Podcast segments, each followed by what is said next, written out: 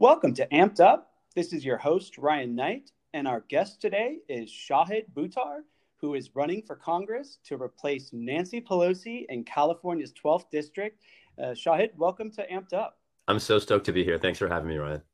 Yeah, uh, since this is your first time uh, on the podcast, why don't you give our listeners a little bit about your backstory and uh, why you're running for Congress? Sure.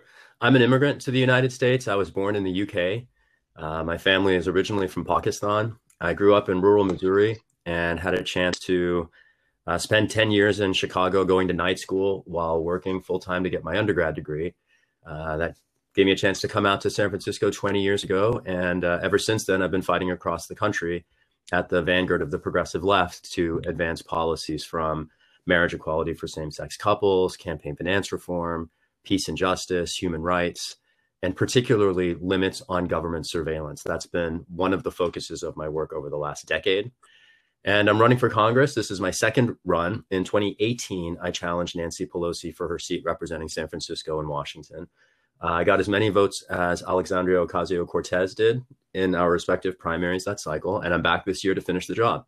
We've uh, won the jungle primary alongside Pelosi two months ago, so that makes me the first Democrat to ever have the chance to confront Pelosi in a November election. And with the support of the 30,000 San Franciscans who just voted for us, the many more who will be getting votes from in the next several months, the now 21,000 Americans around the country supporting our campaign and the thousands of volunteers. I'm looking forward to liberating the seat and getting San Francisco a voice in Congress who will stand for our city and our mm. principles instead of Wall Street. Yeah, you know, it's it's so remarkable to me that you are the first real challenger uh, of you know that Speaker Pelosi has had in over 30 years, because you know here we you know here the party calls itself the Democratic Party. Hmm but that's not very democratic to me. Um, that you know people just think that, that votes are owed to them and they act like these seats are entitled to them and how dare you know i got a lot of pressure and pushback when i supported your campaign from people uh, someone went as so far as to call me a traitor wow no joke uh, and I'm and I was sitting there like, well, I thought uh, you know, in this thing called democracy, mm-hmm. we get to pick who we want to represent us. Right. You know, it, it, it's all starting to feel a little bit more like a monarchy. Like we like these politicians mob. become like you know these kings and queens, and everyone just worships at them and doesn't challenge them and doesn't demand better from from them. And here we are in this moment of deep injustice and inequality. Yes. And we need people who are going to fight for the people and people like you who will challenge power. Um, Can I say two things on there really quick? Just yeah, please, please. Pieces that you riffed on. You know, one, this idea of like uh, who is the traitor. I just want to like particularly draw out the principle of the Democratic Party having been taken from its mm. roots. You know, we're a party that has long been rooted in working class needs, and and it was taken from that vision by FDR by corporate Democrats in the '90s. You know, and there right. and, and the idea of FDR's party having become Wall Street's party while the grand old party which you know before the 1968 switch was the party of of racial equality is now the fascist party and we the people of the united states are left with a choice between fascists and wall street and that's the right. choice we're presented and we're told that's democracy that's one dimension there's a whole other way to look at this which is that nancy pelosi leads a branch of congress which is constitutionally charged to fight the executive branch there's supposed to be an adversarial relationship between the branches to protect us the people from the government and she's been an executive maximalist for decades. Torture, surveillance, paramilitarized policing, the mass incarceration regime. There has never been an authoritarian program that Nancy Pelosi has not supported. And the idea that anybody calls her liberal, I find frankly something between offensive and you know reflective of ignorance because there's nothing about her that is anything remotely liberal she's an authoritarian commanding the democratic party and i think of that in the context of a criminal president and aspiring tyrant as a threat to the republic equal to that presented by the GOP. That's absolutely right. You know, one thing I, I always tell people is we don't have a major left party in the United States.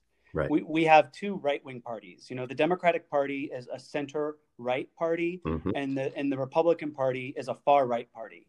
And you know, it's so interesting when you talk about the police state and the and the and the military stuff because all that stuff you said is true, but yet Democratic voters in our part in the party, we accuse that stuff of of Republicans, Yep. but then we excuse it when our own party does it. Well, Like some people excuse. Pelosi just voted to increase his police powers. Right. She voted for his military budget. You know, so it's like we're doing the same things, or Democrats are doing the same things that they're accusing Republicans of. That's exactly right. And the voters don't need to take it. And I'm I'm I'm excited for the chance to be an agent of accountability for the party to Mm. be held true to its principles and we the voters. Yeah. Uh, you know, we're, we're seeing Americans protest in every state against uh, the murder of George Floyd and centuries of racial injustice. And it's truly been remarkable to see, um, just to see people crying out for systemic change. Uh, and they're crying out to defund the police. Yet the Democratic establishment is totally ignoring their calls and trying to peddle more incremental reforms. hmm What is your reaction to the protests we're seeing? And, and as bad as Trump is, is this moment also exposing how out of touch the Democratic Party is, Ab- since they are still resisting the fundamental changes we need? Absolutely exposing the failures of the Democratic Party. And just to answer the first part of your question, I am so proud of America in the last two weeks for standing up in the face of this, not just standing up for the rights of our neighbors and declaring that Black Lives Matter, but being unintimidated by military shows of force. Mm. I mean, it's it's not just a commitment to each other and the mutual love that draws our communities to come together, mind you, in the middle of a pandemic that puts us all at risk in doing it. Right? Right. We're willing to confront risks for each other. And that's a thing I don't know if I've ever seen that in the United States. Right? When we've had movements in the past, it's been people who might have an insight into a set of problems. Maybe it's people who've experienced some intersection from those problems in their own lives or their own families. But rarely have we seen masses of people in the United States willingly confronting risks to vicariously support the rights of their neighbors. And and to see a criminal president attempt, you know, I, the, even the mainstream press responding to the protests and the response has generally not made explicit that there was an attempted authoritarian coup in the United States last week when the president tried to deploy the military domestically to suppress dissent. that is a coup attempt. And frankly, Right. the only thing that saved us, it wasn't the Democratic Party, it wasn't Congress, it certainly was not our right wing courts. It was retired military generals who refused to go along and repudiated Trump on national television. Another way to think about that is that our democracy hangs by a thread. And the only thing, frankly, that is forcing uh, the vestiges of our democracy to remain in place in the face of this ongoing assault by our criminal president and his congressional enablers, including Nancy Pelosi, is the widespread, pervasive resistance, real resistance with a capital R backed with action by we, the people of the United States. And we're coming from every race, every age, every gender expression, every orientation, every corner of the country. And it's incredible to me to see we, the American people, declare and demonstrate our sovereignty. Uh, I feel like we are witnessing a, a democratic revolution under our feet to hold our own government true to the words to which we long ago committed on paper. And I'm excited to see that. I'm, I'm, I'm very grateful to everybody who's been a part of all of the actions and uh, just props to, you know, to any of your listeners who've been on the streets, props, stay at it. To anybody who hasn't, you know, it's never too late.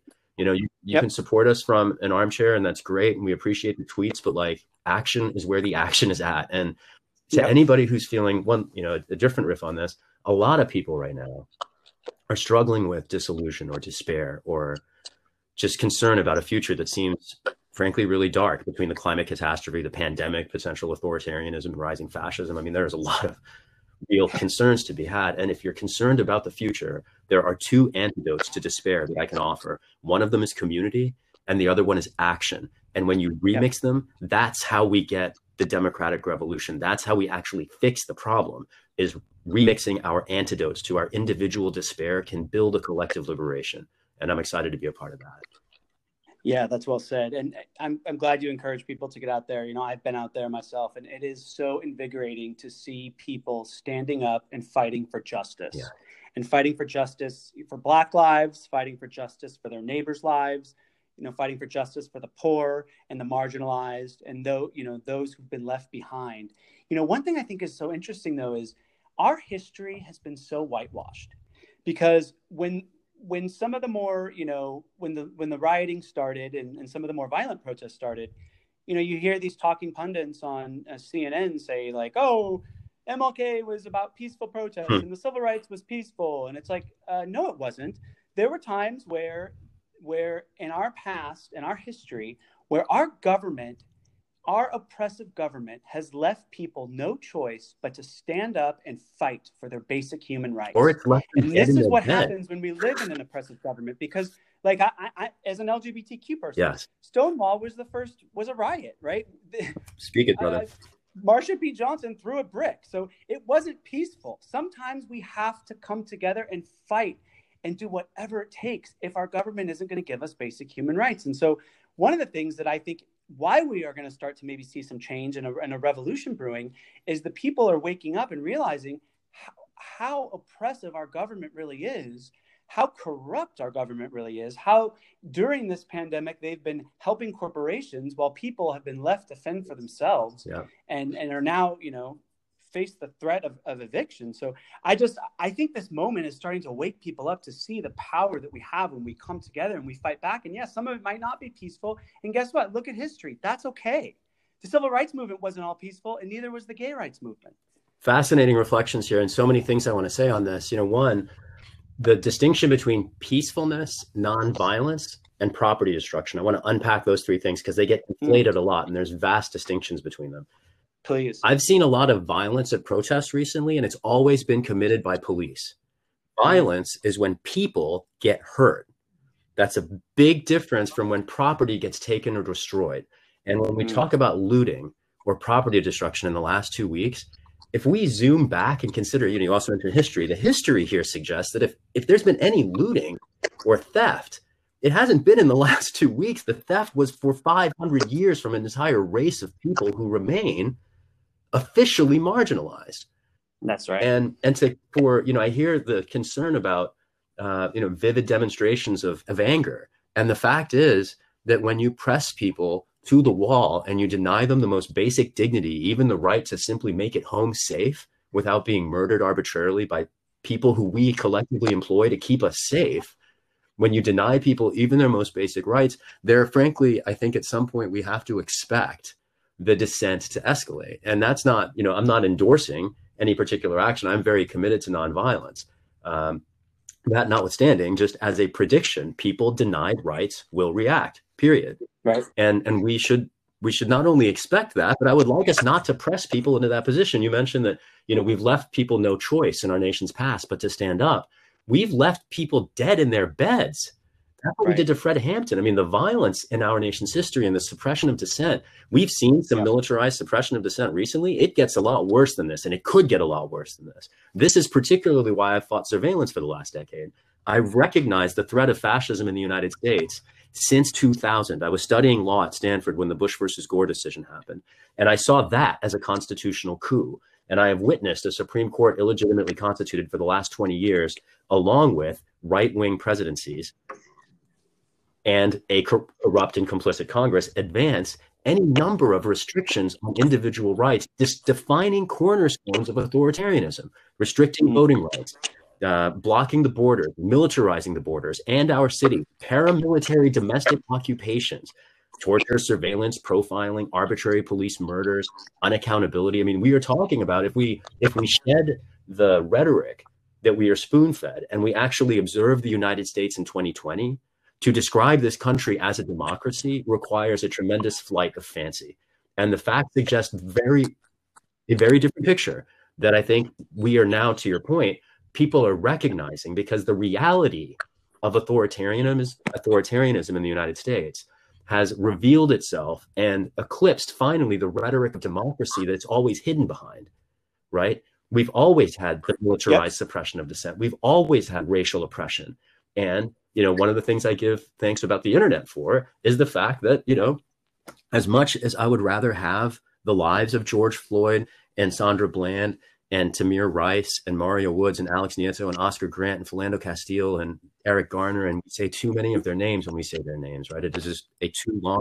Yep, and Breonna Taylor. Them. It's just and we shouldn't yep. we shouldn't be in this position and, and the fact that yeah. we are and the fact that the internet is bringing the vivid imagery of our losses of these people's lives and their dreams and their po- our possibilities i think is forcing us to recognize in the same way that the embedded journalism in vietnam brought the conflict home and exposed the lies of the officials we've been spoon-fed lies by our officials republicans and democrats for too damn long And I'm, again, I'm proud of the American people for saying enough is enough.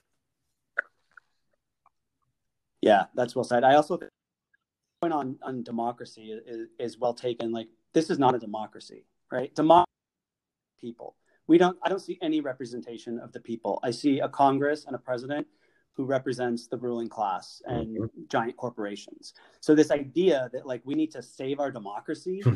no, we need to dismantle the plutocracy. Mm-hmm. There's no democracy left to save here.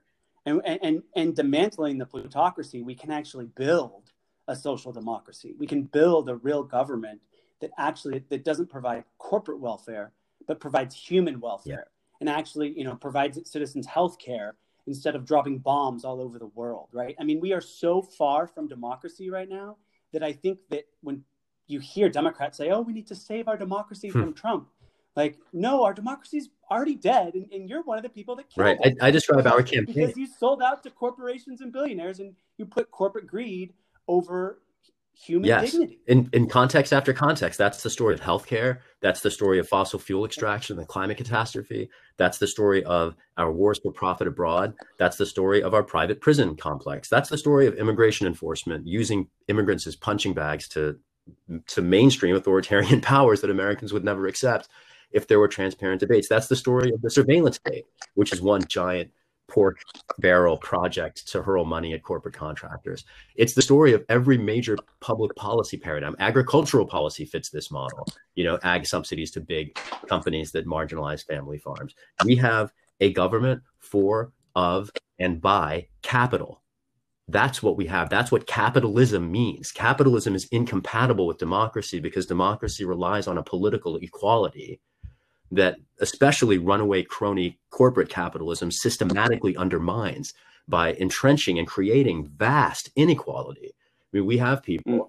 Jeff Bezos makes more money in an hour than most Americans would see over many lifetimes, right? right? While on any major US city, there are thousands of people sleeping outside without shelter in the cold. I mean, what kind of a society are we that we allow that kind of maldistribution of resources? It is, it honestly turns my stomach. It's why I'm running for office because I can't bear to watch this from a yeah. Well, and I, I, how do you how do you even defend capitalism or say that capitalism is working for the majority of the people when Jeff Bezos is set to become the, the world's first trillionaire? Yeah and you've got 140 million Americans who are either poor or low income. And we have 78% of our country is living paycheck to paycheck. Mm-hmm. I mean, the, the inequalities just aren't adding up. You know, like this is not the American dream. You know, this is not what we're told when we're a kid. If you work hard, you can get ahead. That is not happening for millions of Americans. And in fact, a lot of Americans who work really hard are end up in poverty. And it's not because they didn't they didn't you know, it's not because the 1% works right. harder than the 99%. Right. It's because the system is rigged against the 99% and the, and the system is rigged to prop up the 1%. And, and that rigging is a result of public policy choices. You know, there is a, there's a, a widespread narrative, a myth, if you will, that, that, you know, you sort of alluded to it, that, that rich people deserve their wealth and poor people chose to be there or made mistakes or did something wrong. You know, the, the leading cause of homelessness in the United States is medical bankruptcy and that is a phenomenon that in any other industrialized country just does not exist. If you go to any other country that is industrialized and you say, we in the United States force sick people to sleep in the street because we deny them health care as a matter of right, we take all their money and when they run out, we kick them into the street. What they might say is that one reaction might be, wow, that is barbaric. And that would be ignorant too, because Northern European pre industrial tribes actually were nicer to each other and took care of each other better than we do today, which is to say, it's not even barbaric. And I find it so preposterous that that Americans have allowed this to happen. You know, we sing anthems at baseball games about living in the land of the free and the home of the brave. We are neither of those things. We live in a land of the police state and a home of the prison slaves.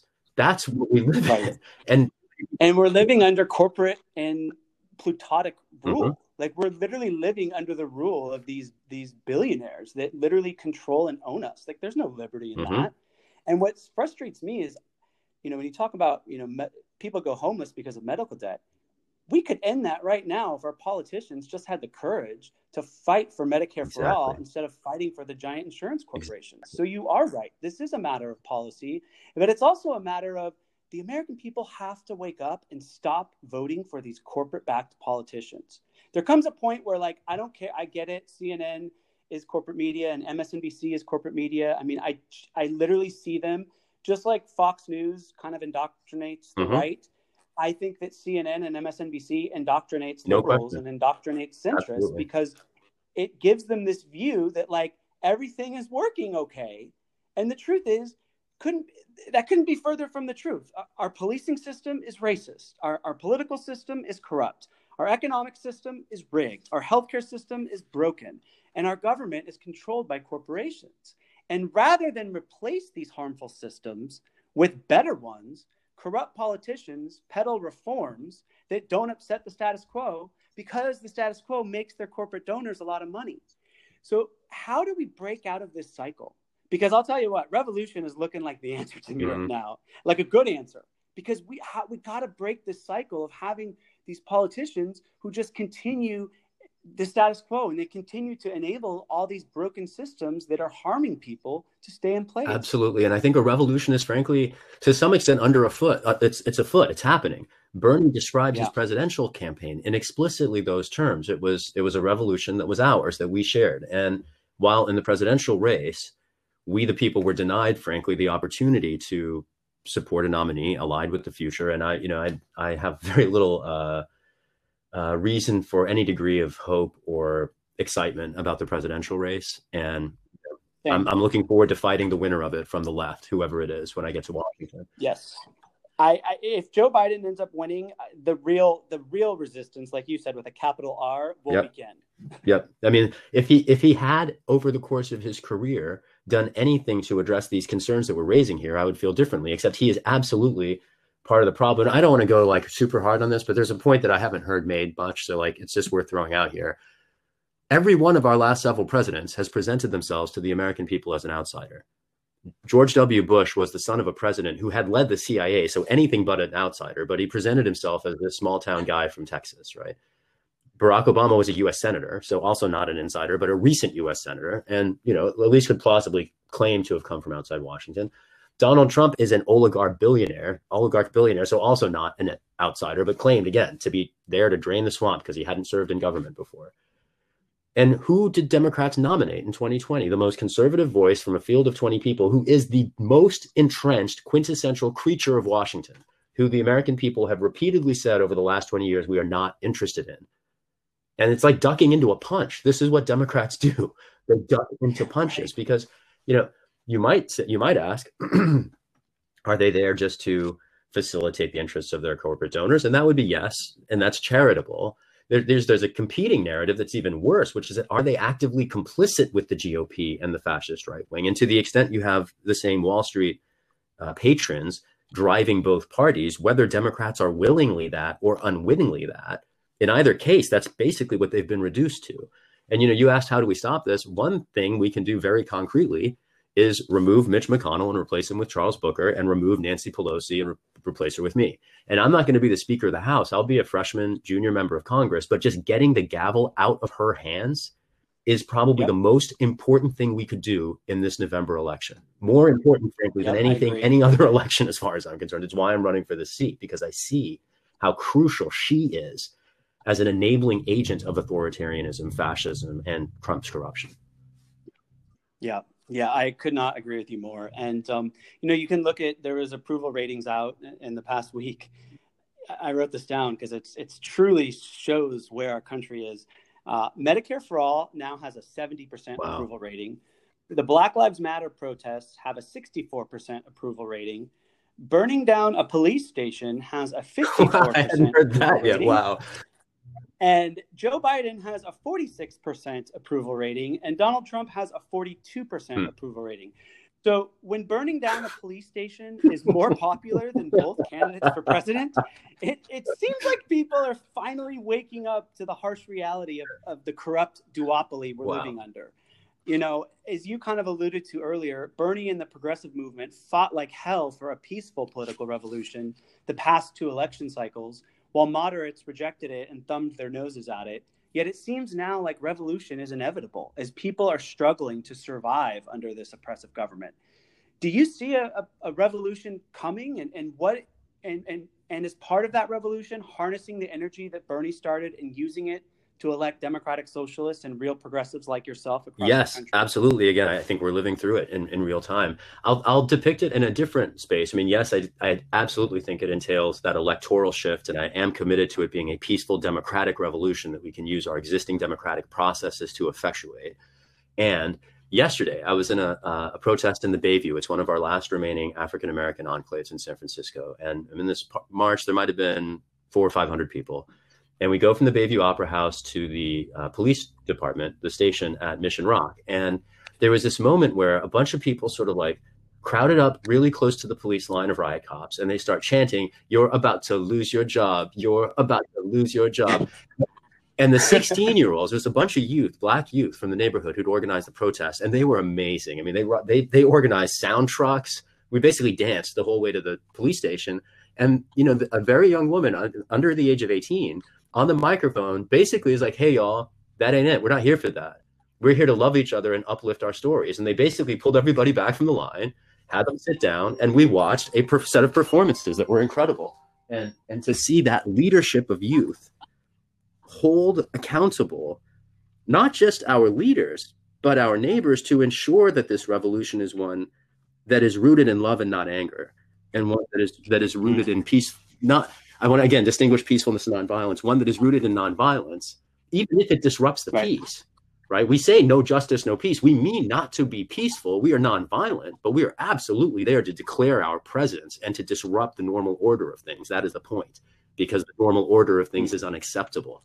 That's the difference between dissent and resistance. And I'm very acquainted with that because my earliest political acts were resistance. I, I shut down a Lockheed Martin plant in Santa Clara, uh, California in 2003 with 5,000 people. I was part of the siege of San Francisco to try to stop Bush's corporate invasion of Iraq. I was one of the early courtroom advocates to establish marriage equality for same sex couples when Speaker Pelosi and the corporate Democratic Party could not be bothered to support the rights of my gay neighbors. Mm-hmm. And I did that as a cis hetero Muslim lawyer from the Midwest because rights are intersectional. And that, frankly, is kind of obvious to anybody who pays half a lick of attention, right? I mean, this is the importance of observing politics not just through news and not just through books, also, but by observing it and being present in communities because the intersectionality of marginalization is obvious to anyone who's ever organized. It might not be obvious to people whose pathway to politics lies through study, like academic study or journalistic study. But observation will reveal a great many things that reporting does not. And, and that's been among them. It's, it's why I've fought for rights in all the different contexts I have. Uh, and it's, it's why I'm running for Congress again, because I do see that revolution that you're asking about is one that is within reach. And I see it demonstrated. You know, when you look at those numbers that you read, Medicare for All polling at 70%, contrast that, and yeah. it is a bipartisan majority. A majority of Republicans support it. And just to be clear, it's the closest thing to a no-brainer you could imagine. Not only does every industrialized country in the world already have it, but we are living through a contagious pandemic that has already killed hundreds of thousands of Americans. We've lost more American lives in the last three months than it took us 19 years to send into a meat grinder in Vietnam. And the idea that we're just like still blindly stumbling down the road of for-profit predatory healthcare is it's absurd, frankly, and it's entirely unacceptable. It is as vivid a demonstration of the failure of the corporate establishment as any I could imagine or contrive. I mean, reality is stranger than fiction. And yeah. If, if, if, somebody presented me a fiction of the United States at the moment, I would find it hard to believe. But and, you know that is the reality that we are unfortunately living through, and the fact that even Democrats won't show up for the policy pro- supported by not only a majority of Democrats but a majority of Republicans that would prevent homelessness, keep people alive, help address the pandemic, reduce healthcare costs, improve healthcare outcomes, help millions of Americans sleep at night. The fact that they're willing to do none of those things in order to preserve their access to the corporate trough of donors from their pharmaceutical and health insurance patrons, it's disqualifying as far as I'm concerned. Yeah. No, and it just shows how broken everything is. One thing that popped in my head that was when you were talking about the the fight for gay marriage, what's so interesting to me is now the Democratic establishment like pretends like they supported it yeah. from the beginning yeah. when they didn't, right?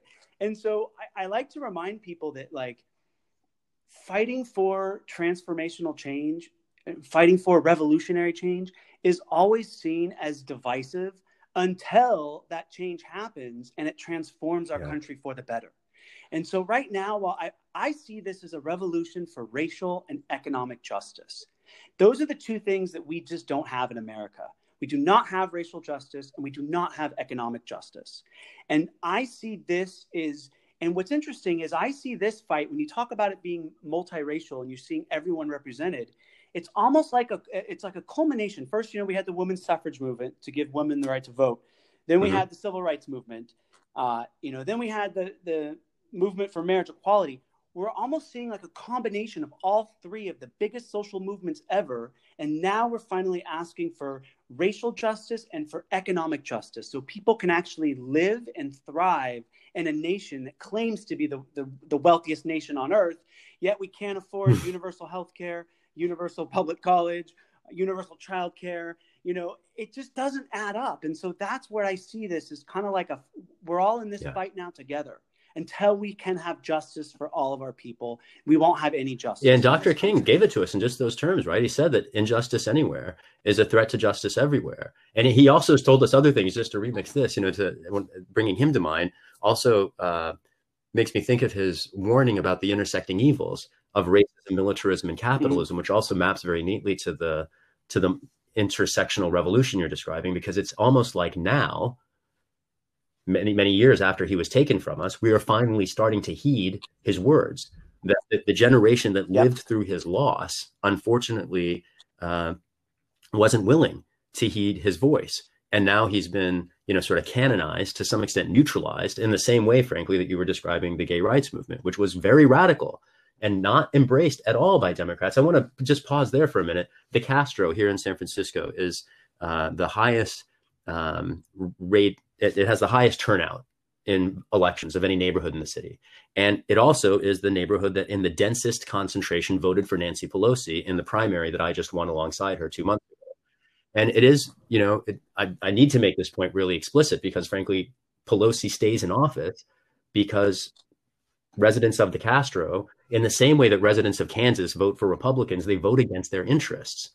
And, you know, it's, mm. it is and they vote against i mean I, I i went to undergrad at santa clara so i i became a gay man in the castro. I would sneak right i was in a fraternity and i would sneak up to san francisco on the weekends and this is where i went to my first i have a month and so dj in the castro they're not they're voting against our own history. do you ever go to lookout by any chance? That's my i, I did I yeah. went well before the pandemic i played a, a monthly house set there every uh, third wednesday.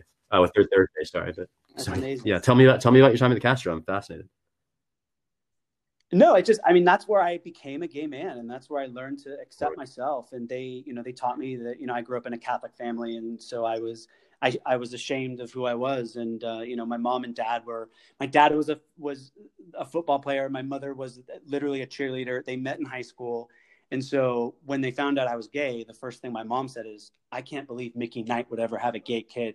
Every girl in high school wanted to have sex with your father."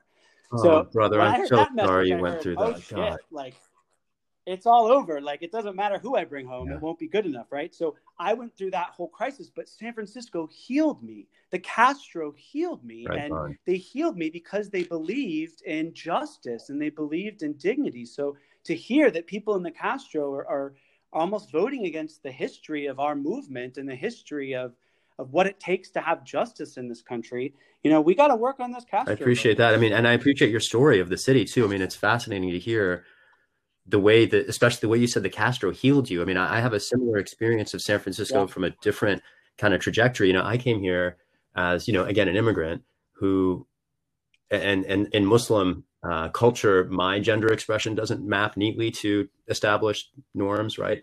Um, um, but mm. all that notwithstanding, when I came to San Francisco, I saw people accept everybody.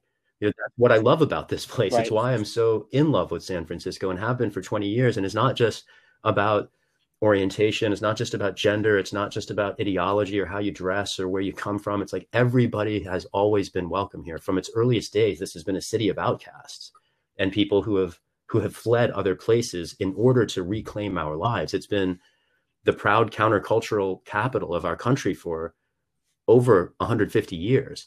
And I, I very much am committed to that as well. You know, I feel like as a an immigrant DJ, constitutional lawyer, direct action advocate, policy advocate. You know, I kind of feel like to some extent I I don't want to say embody because that's aggrandizing and presumptuous, but I do think I reflect the culture of our city as well as its sensibility, you know, beyond the ideas. Absolutely. Well, and it's a city that's always pushed America forward. You know, it did that during Haight Ashbury and during the 70s and, and during that countercultural era. It, you know, it did that during the gay rights movement. And it's a city that that but I also think it's it's it's been changing because you have the whole Silicon Valley, you know, the whole mm-hmm. technological mm-hmm. revolution thing happening. So you've seen a lot of, you know, I I know a lot of friends. You know what? I lived up in the city for for two years. I lived in San Francisco before okay, moving down here to LA. And the apartment, my first apartment in San Francisco, I think it was like two thousand dollars a month. It now costs. Someone told me like this was like last year, but it's like five thousand dollars a month for a for a one bedroom. I mean, those that so so a lot of the people that were you know the the counterculture people right. they get pushed out of the city by some of yep. by capitalism right and by all the people now that want to live in the city so i think we're seeing a lot of that shift but i think people need to know like it's not always for the better you know like that's why we need balance that's why we've got way too much capitalism and we need a lot more socialism to balance it out because mm-hmm. there's no balance right now and we're seeing the effects of that with all of the injustice that happens when you just live in a capitalistic society that has no social safety. One of the particular uh, dynamics you mentioned there was displacement. And just to, to touch on that, because it also touches on the policing crisis that we're living under. Two nights ago, maybe three nights ago, the SF Police Commission had a hearing on a great many things, including uh, some uh, proposed budget amendments. And the hearing went until three o'clock in the morning because so many people were lined up for public comment. And it was a virtual hearing, so we were just on the phone calling in, uh, basically to this like live stream. But you know, so I gave my comment, I think at like two thirty in the morning.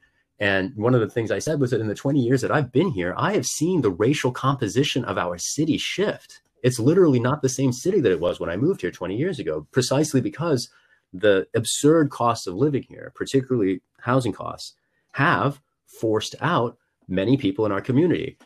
You, you, sort of mentioned the countercultural folks, the revolutionaries, the artists, and huge swaths of the communities of color that used to constitute the city. And you know that is a reflection. Policing is a part of that as well. Housing is part of that. Just to independently address them, we've talked about policing on housing. It would be very different, I think, the affordable housing crisis around the country if the leader of the Democratic Party was not a wealthy landlord, probably inclined to protect her own class interests. I'm a renter. Thank you know, you. I live in Haight Ashbury. You mentioned that neighborhood. I live basically like at that epicenter, and I'm. I'm both subject to the same economic pressures that other people are in a way that she, as a you know someone worth uh, over a hundred million dollars, is not. You know, it, and it's interesting to see these similarities. I see so many similarities between her and Trump. Like you know, both born with silver spoons in their mouths, yeah. powerful East Coast families, both massive commercial landlords both you know leaders inclined to theater over actual governance and you know they seem to be working you know if it is hand in hand it's in secret but they certainly are you know there's a ruse and i, I don't want to say it's a conspiracy in the sense of like a secret agreement i'll just say that it's it's a tacit uh, uh, arrangement that we see demonstrated every day where he does crazy things. She says strong words about his crazy things in order to raise money for her party which then votes for his policies. And the rest of us are left standing around being like well what was all that about? Why did we work so hard to capture the house if you're just yeah. going to support his corporate trade policy his immigration policy his military budget his fiscal austerity rules? Uh, i mean so many things here and as long as i'm just i i refed on this before but i just want to name it explicitly she also funded his concentration camps and as an immigrant yep and this city is a sanctuary city like, how can San Francisco be committed to immigrant rights and still send someone like her to Washington? And the only way that can happen is if San Francisco doesn't know who we're voting for. And this is worth noting in 30 years, Nancy Pelosi has never publicly defended her record once. She hasn't ever def- debated an opponent, ever. And I am the first Democrat to ever challenge her in a November election, which is to say, I'm looking very forward to asking her the hard questions that reporters don't.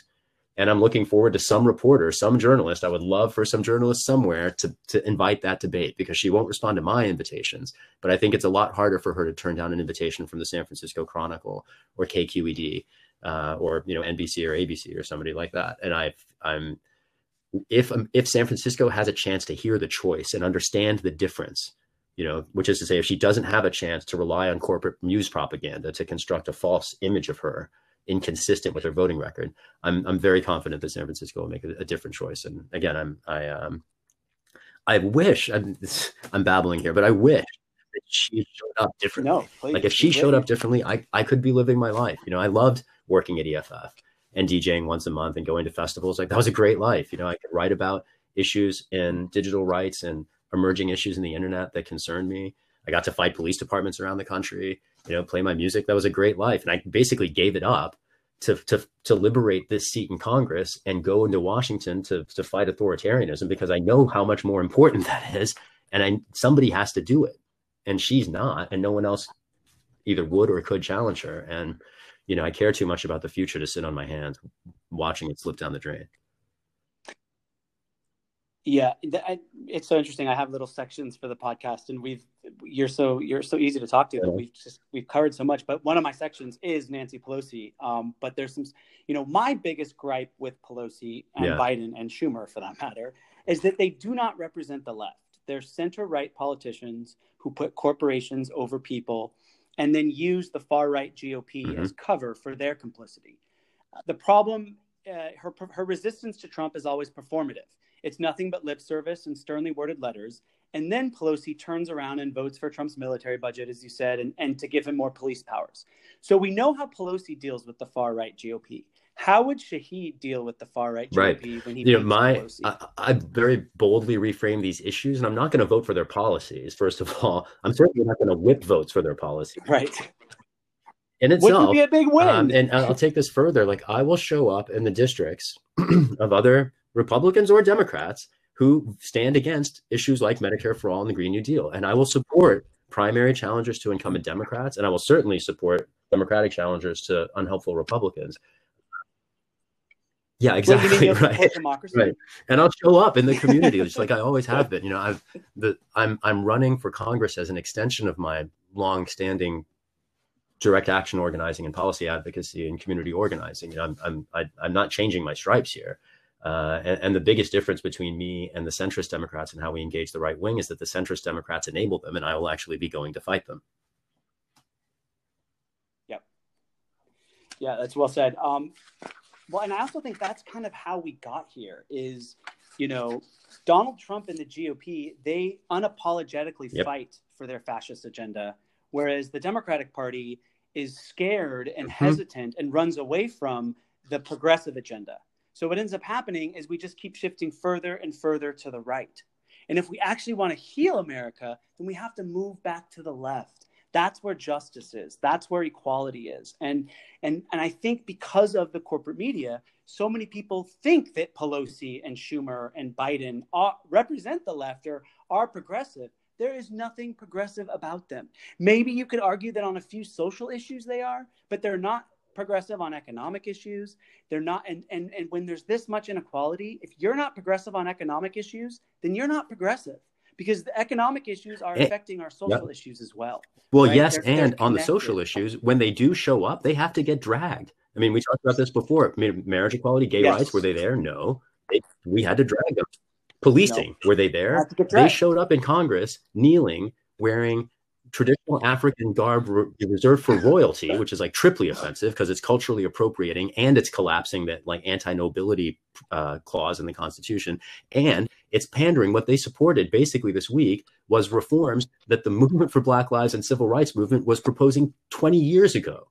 And another way of putting your dynamic about yep. you know the Democrats playing on the wrong team is that when anything like the left wins, we win small, and when the right wing wins, they win big so they win things like the Patriot Act. They win things like, um, you know, a tax break for 43,000 millionaires that gives them $1.6 million each in the middle of a coronavirus stimulus package, hurling more money in, corp- in tax breaks to millionaires than we invested in hospitals. right? That's the kind of losses we have by the right. And because Democrats don't actually fight for progressive principles, when they score anything that looks like I'm using air quotes here, a win, it's not actually a win. It's just it's just window dressing. And and just like the policing reforms that Pelosi back this week. Now some of them I want to be in the interest of fairness, some of them were meaningful, but they still were just like 10 years late. So for instance, she finally backed a registry yeah. for violent police, which I proposed many years ago. The movement for Black Lives has been demanding for almost half a decade. Um, she finally embraced calls for data collection about the racial impacts of stops, arrests, and uses of force. That was almost adopted by Congress in 2001 with the support of the Bush administration. So for Pelosi hmm. to show up in 2020, you know, where waving her kente cloth, being like, you know, I'm woke now. It's like I'm over it. That's ridiculous. And it's a half-assed set of reforms that don't address the central demand of our communities, which is to defund the police in order to reinvest in alternatives to incarceration. Right. Right. And I no, think please. it's, a, I also think, not to cut you off, but I think that there's such a yeah. lack of imagination in our country and a lack of understanding that, like, it's right. not like we won't have public safety. There'll still be someone to show up when you call 911 but they're not going to be there showing up and, and putting their knee on a right. black man's neck right. for nine minutes and killing him, right? So it's a matter of getting rid of funding these these militarized police forces, putting more money in housing, putting more money in rehabilitation for you know addiction and and and, and alcoholism, totally. putting more money into mental health. So then you you mm-hmm. reduce mm-hmm. the need for a lot of the policing. Policing shouldn't show up for for homeless people because we shouldn't have homeless people. Policing shouldn't show up for drug drug addicts and alcoholics because we shouldn't have this many drug drug, drug addicts and alcoholics because we should have more rehabs.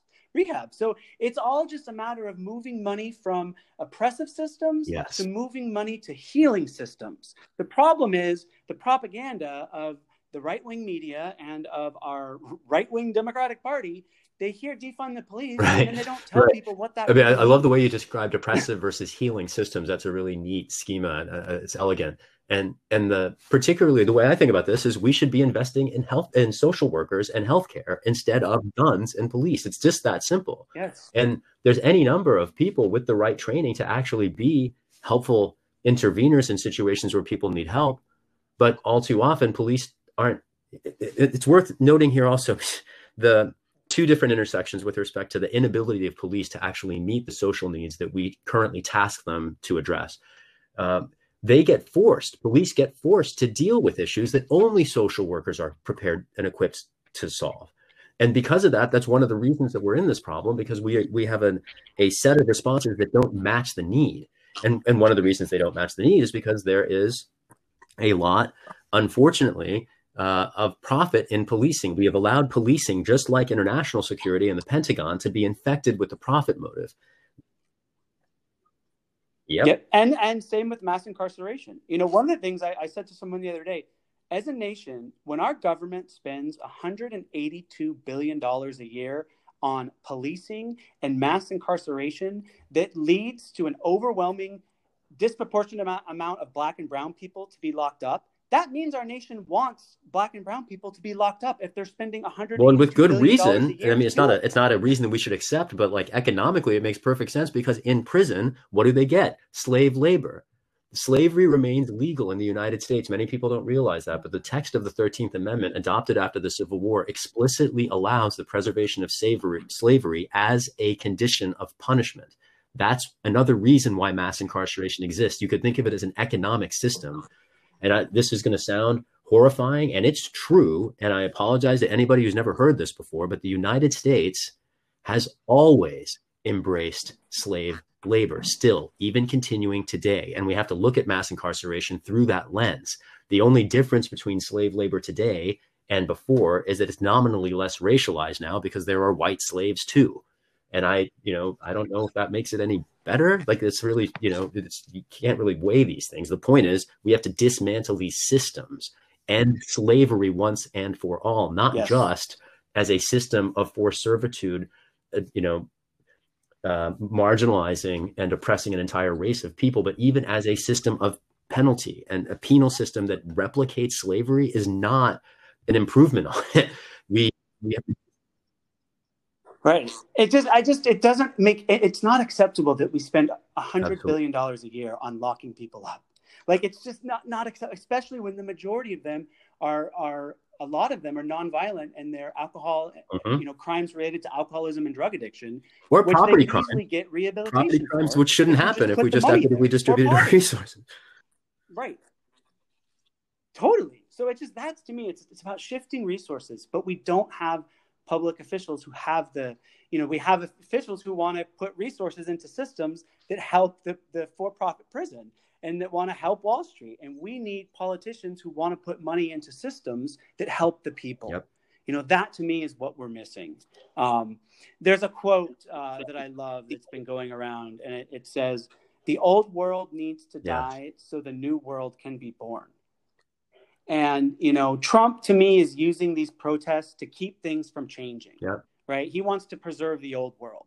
You know, he falsely called the the brave protesters who liberated so Seattle and, and, built I the autonomous district where they're having music festivals yeah. and they're having, you know, they're playing music out there and there's no police and you know, it's like a fun music festival. Oh and Trump yeah. labeled them domestic terrorists, right? Just to you know, because that's what he wants to do. He's using these protests not to move us forward, but to keep us back, right? He wants to protect the old world, which I would call the white supremacist plutocracy. Whereas the Democrats are scared to fight for the new world, which I would call a social democracy where everybody has health care and economic equal- equality. They are completely ignoring activist calls for defunding the police, as we talked about earlier, and systemic change. So we're kind of caught in this horrible in between where Republicans are fighting mm-hmm. unapologetically to keep the decaying old world alive, but Democrats don't have the courage to fight. Uh, you're absolutely right. And it, another uh, similar quote that comes to mind is the opportunity to build the new in the shell of the old. And that this takes us back to the beginning of our conversation. That's why I'm so mm. proud of our people. That's what we are doing. That's what the protests are. That's what our movements are. Right. That's what everybody who around the country who picked up the phone to make calls for Bernie Sanders, you're a part of it. Everybody who uh, you know, even if you haven't yet been in the streets alongside us, if you've just been concerned, you're part of that movement, and that this is a movement of people uh, that is that is declaring uh, our unwillingness to accept that sordid, sorry state of affairs any longer, and we are claiming that new future. We are building the new in the shell of the old to fight for that future, to fight for a paradigm that will replace human dignity and the preservation, not just of individual human lives. You know, we're talking about policing at the moment, and and and we need to stop police murders of innocent people. Period.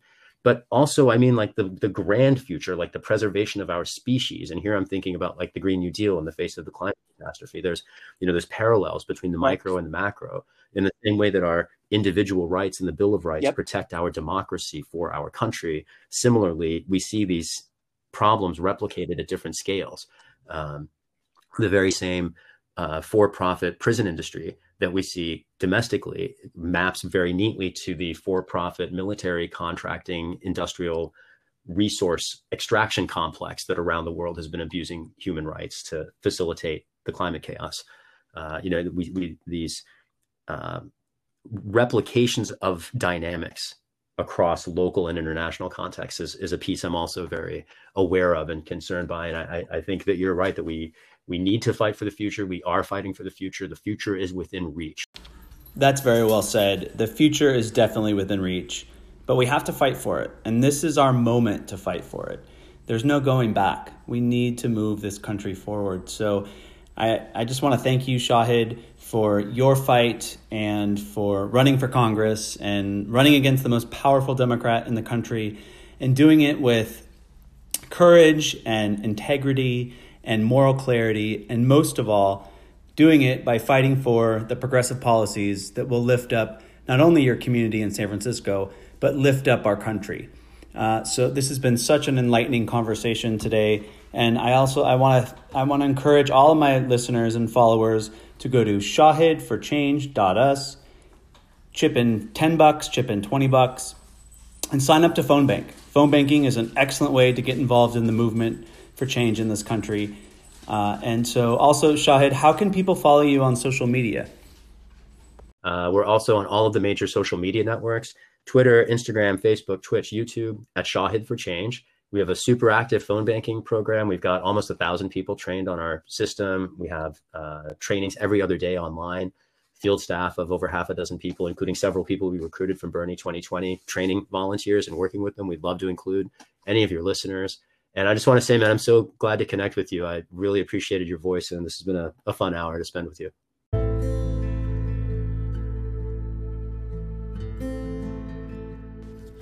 Well, that was amazing. And that was officially our longest podcast because Shahid is amazing. And I could have listened to him and spoken with him all day long.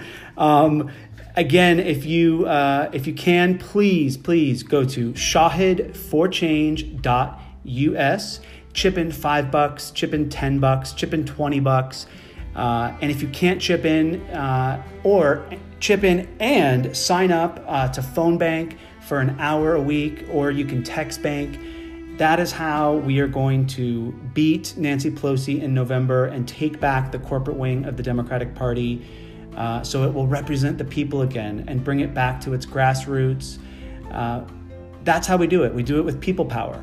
That is how we beat politicians who have been bought off by these large corporations and represent their interests interests instead of our interests. So please, please, once again, go to shahidforchange.us, chip in. And finally, I also want to thank our Patreon subscribers who allow me to bring this podcast to you every week.